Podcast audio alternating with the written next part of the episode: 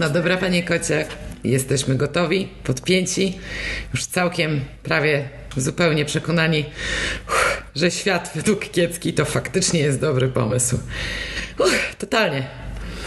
Przyznamy się tutaj od razu, że pomysł na ten podcast narodził się w obcej głowie. W sensie nie całkiem obcej, no ale jednak nie naszej. Z tego miejsca pozdrawiamy serdecznie Beatkę. Becia, mały krok dla ludzkości, ale za to dla mnie to ho, ho, ho. już czuję, że się naciągnęłam. Ale ogólnie uspokajam. Kiecka nie ma jakichś kosmicznych aspiracji. My po prostu klapnęliśmy tu sobie dzisiaj przy herbatce w ten piękny, słoneczny. No dobra, może, może tylko piękny dzień. Zresztą piękno leży też w oku patrzącego, czy jakoś tak. Jakby nie było, herbatka jest. Proszę, z miotkiem owocowa rozgrzewa. Rozgrzewa dłonie, co przy obecnych cenach gazu jest jeszcze bardziej w cenie. Rozgrzewa serduszko, wysyła na krótką wycieczkę w krainę rozmyślań. I no właśnie, styczeń. Nie wiem jak u Was, ale u mnie social media już na szczęście trochę wyluzowały z postami o rocznych podsumowaniach. Ja przysięgam na dowolny panteon bogów, że nic mnie tak nie stresowało w zeszłym tygodniu, jak te osaczające nas ze wszystkich stron bilanse, przeczytane książki, zrecenzowane filmy, przebiegnięte kilometry, nawet mapy odwiedzonych miejsc. Ja, ja nie wiem, czy ze mną jest coś tak bardzo nie tak, albo może po prostu ten 2022 rok spędziłam na kanapie może to po prostu moja podświadomość próbuje mnie w ten sposób bronić przed pełnym żalem, uścisku w sercu czy bólem w innej części ciała. Nie wiem. Tak czy inaczej, to tabelkowe podejście z każdą, z każdą czynnością sprowadzoną do liczb, do procentów, do wyników, wydaje mi się takie, takie bezduszne, takie, takie z Excela. Ja z całego serca gratuluję i bezwzględnie zazdroszczę tym z Was, którzy zdołali przeczytać 52 książki w 2022. Ba, tym, którzy dolecieli do 30, będę biła brawa na stająco i to nieironicznie. Ale przyznam też szczerze, mam nadzieję, że nikogo tutaj nie urażę.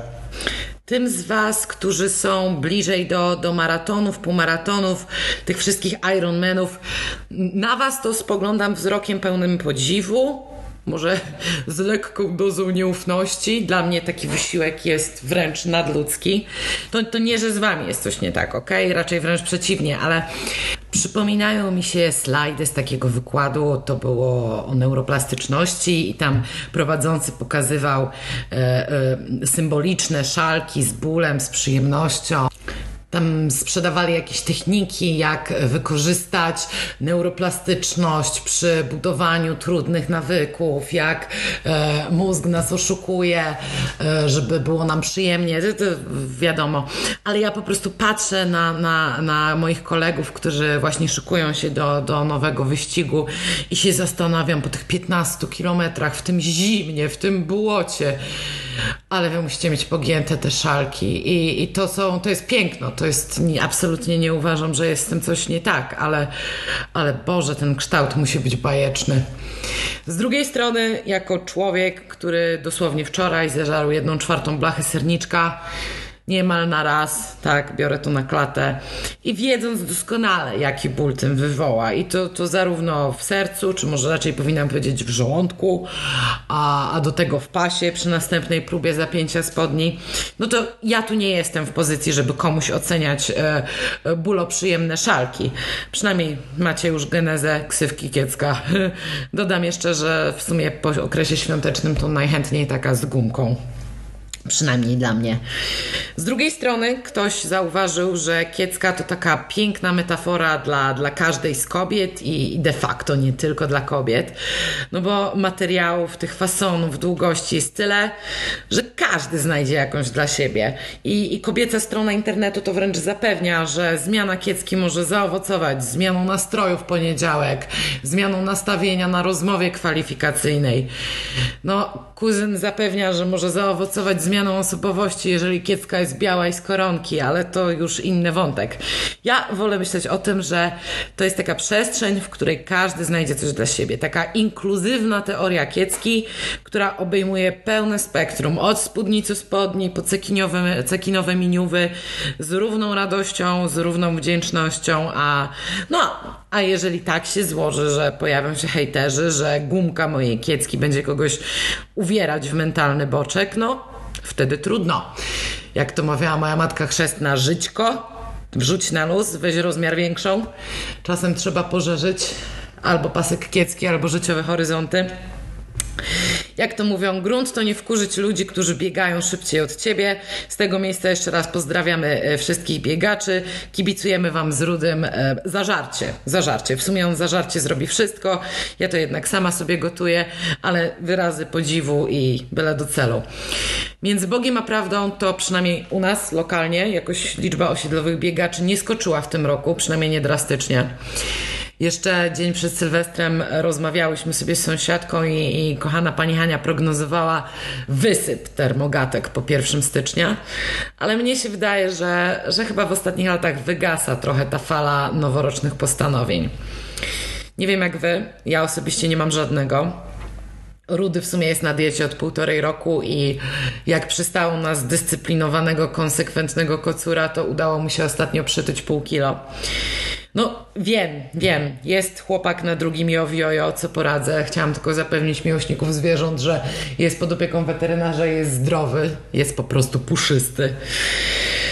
E, ale wracając do postanowień, czy, czy faktycznie potrzebujemy postanowień noworocznych? Czy potrzebujemy tej sylwestrowej nocy? Czy potrzebujemy nowego roku? Niby nie, rzesze, rzesze social mediowych update'ów i celebrytów zapewniają mnie, że, że nie, że walić presję, że Dress i Netflix to jest ta ścieżka.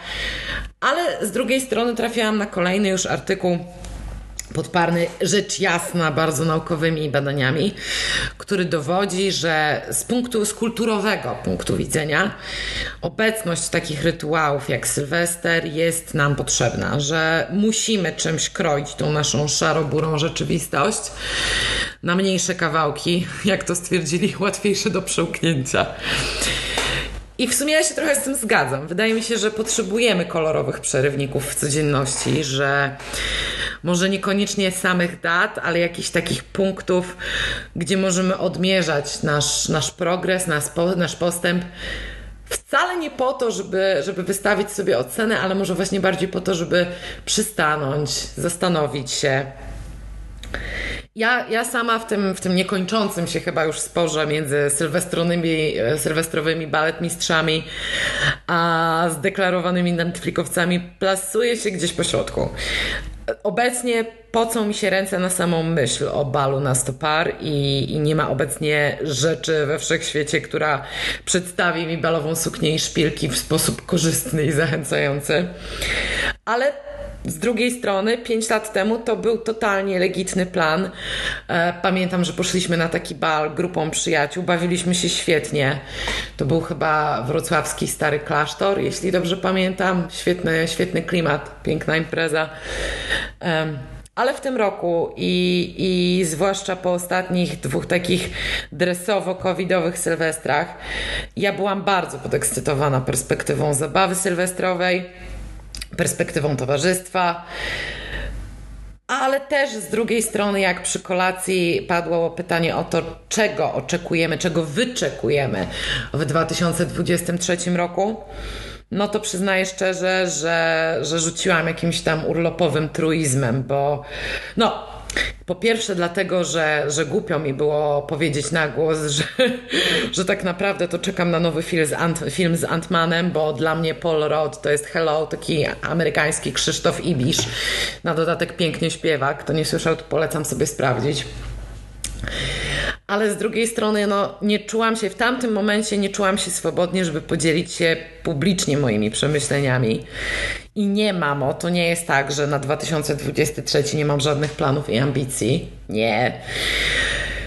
Po prostu przypomniało mi się wtedy, jak bardzo wierzyłam w 2022 rok. Jak bardzo wydawało mi się, że 22 będzie takim, takim dobrym rokiem, że wszystko pójdzie do przodu, że będzie w cudzysłowie renesans żywota i, i teraz patrząc na to, pamiętam też, co, co, co ten rok przyniósł nam tak naprawdę. I nie wiem, może, może mam przeczucie, że nadmiar nadziei albo, albo po prostu nazbyt werbalny optymizm, nie wiem, sprowokuje los. Ja wiem, że to trochę głupie, być może wymaga nawet konsultacji ze specjalistą, ale słuchając ludzi wokół, mam wrażenie, że zdecydowanie nie mnie jedną takie, takie życiowe, życiowe zawahanie dotknęło i trochę kolektywnie chyba mamy dość. Mamy dość, e, na pewno mamy dość dostawania po tyłku od życia, mamy dość wiatru w oczy, mamy dość e, obrywania z każdej możliwej strony i tak samo jest z postanowieniami noworocznymi. Nie chcemy dostawiać kolejnej strony, nie chcemy otwierać kolejnej bramki, żeby oberwać, bo mamy po prostu dość rozczarowań i ostatnie, czego chcemy, to rozczarować samych siebie i, I co gorsza, później osądzać się samych za niespełnianie tych, tych mocnych postanowień. W efekcie czujemy się jeszcze gorzej niż czuje się tak wielu skacowanych celebrantów na, na corocznym polu startowym 1 stycznia. I myślę, że dlatego Dlatego zaczynamy deprecjonować samą tą datę, odrzucamy opcję postanowień. Nie wiem, nie wiem, co sądzicie wy. Może po prostu za bardzo internalizujemy takie, takie niepowodzenia. Może tak naprawdę to, to niepotrzebnie patrzymy na siebie z perspektywy braków. Ja już wytknęłam to e, i sama sobie, i, i kilku osobom bliskim, że mamy takie nastawienie, jak wychodzimy pobiegać, pójdziemy pięć razy pobiegać, ale za szóstym razem się nam nie chce to cała nasza uwaga skupia się na złamaniu tego strika. Tak samo z jakimkolwiek planem. Jeśli zrealizujemy 80% planu, to nasz mózg sadystycznie wręcz skupia się na tych brakujących 20%. Nie cieszymy się tym, co się udało. Nie chwalimy się tym, że nam wyszło. Nie jesteśmy nawet sami z siebie w środku dumni.